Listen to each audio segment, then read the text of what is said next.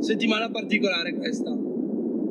Settimana particolare perché abbiamo la Castelli che tutto di colpo si accorge di avere una laurea in economia e dice forse una cosa corretta, ovvero se fallisci non è sempre detto che lo Stato debba intervenire.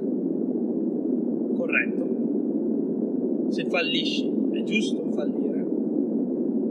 Se tu hai una situazione di cassa tale per cui passa anche 3-4 mesi senza ricavi, che non riesci più ad andare avanti, senza ricavi e senza costi, importante questo da sottolineare, e non riesci ad andare avanti, ecco che allora deve intervenire per forza di cose lo Stato. Si capisce, perché altrimenti basta ottenere lo status symbol da imprenditore per poter vivere di rendita.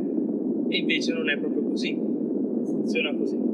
Altrimenti, se vuoi questa situazione, fai il dipendente sostanzialmente. Ma non è detto, ecco, che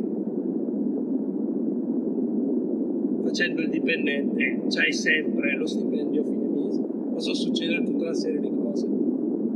Però, se tu ti accogli il rischio imprenditoriale, guadagni tanto perché appunto stai scontando un rischio. Cioè, tu guadagni sul fatto che rischi col tuo capitale. Però se quel rischio, diciamo, è garantito dallo Stato, beh allora probabilmente non è neanche corretto che il tuo rischio sia remunerato, no? Nel frattempo, nel frattempo abbiamo Calenda che nel corso della settimana ha sparato le sue solite stronzate del fatto che Sud Italia insomma mangia soldi al Nord Italia io sono abbastanza d'accordo con eh, accelerare il declino. La pagina Facebook dice beh allora sapete che cosa? Avete ragione voi. Nord Italia ha rubato una marea di soldi al Sud. Chiedete l'indipendenza e non rompeteci più il cazzo sostanzialmente. Super bene. Poi chi mi conosce sa benissimo che io non sono leghista, anzi. Però c'ha ragione a incazzarsi a dire questa cosa, perché è una cosa sbagliata sostanzialmente. Nel frattempo invece Conte a sbattere i pugni sui tavoli, sui tavoli europei. Perché? Perché a suo dire l'Olanda sostanzialmente sta sbagliando, no? Perché noi siamo bravi a fare i sovranisti in casa degli altri, sostanzialmente. Ci si porta a casa le tasse che hanno pagato altri cittadini per poter continuare a sovvenzionare tutta una serie di monopoli, tutta una serie di rendite, tutta una serie di bonus, redditi di cittadinanza vari, redditi di nulla facenza, poi non lo so, salvataggio di imprese che dovrebbero fallire, però va bene così, in Italia va sempre bene così, tanto poi alla fine il consumatore finale non deve essere protetto, a lui l'ultimo pezzo della, della patata bollente. Insomma, sempre più tragica qua la situazione.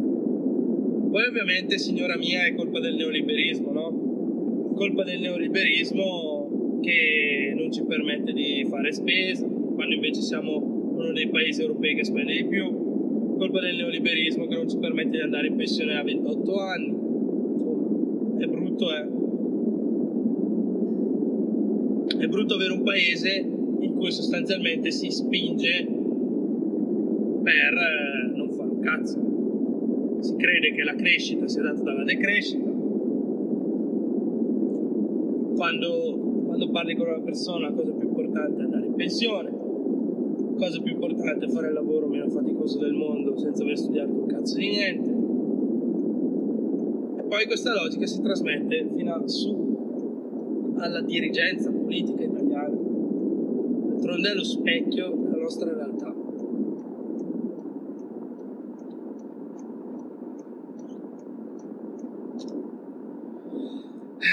cosa resterà di questa Italia? Boh. Cosa resterà del Covid? Che tutti i partiti sono uguali sostanzialmente.